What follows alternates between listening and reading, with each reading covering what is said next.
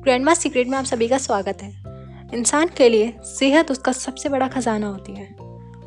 आज के दौर में लाइफस्टाइल में बदलाव से जो बीमारियाँ पहले ओल्ड एज में आती थी, वो अब युवाओं में मिलेंगी। इनमें से प्रमुख हैं बीपी डायबिटीज़ और हृदय रोग।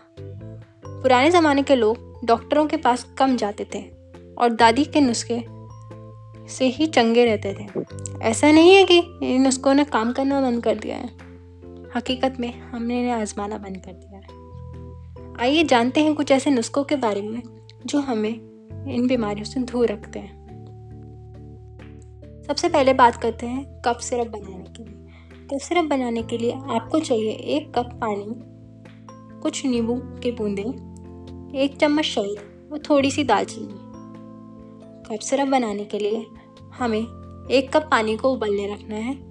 उसके बाद उसमें कुछ बूंदे नींबू के रस की डालनी है और फिर हमें उसमें एक चम्मच शहद डालना है और थोड़ी सी दालचीनी। इसको थोड़ी देर बॉईल होने दें और बॉईल होने के बाद आप इसे छान कर पी सकते हैं। इससे आपको कफ में तुरंत राहत मिलेगी। अगर आपको हमारे दादी माँ के नुस्खे पसंद आए हों तो हमें कमेंट के माध्यम से बताएँ। धन्यवाद।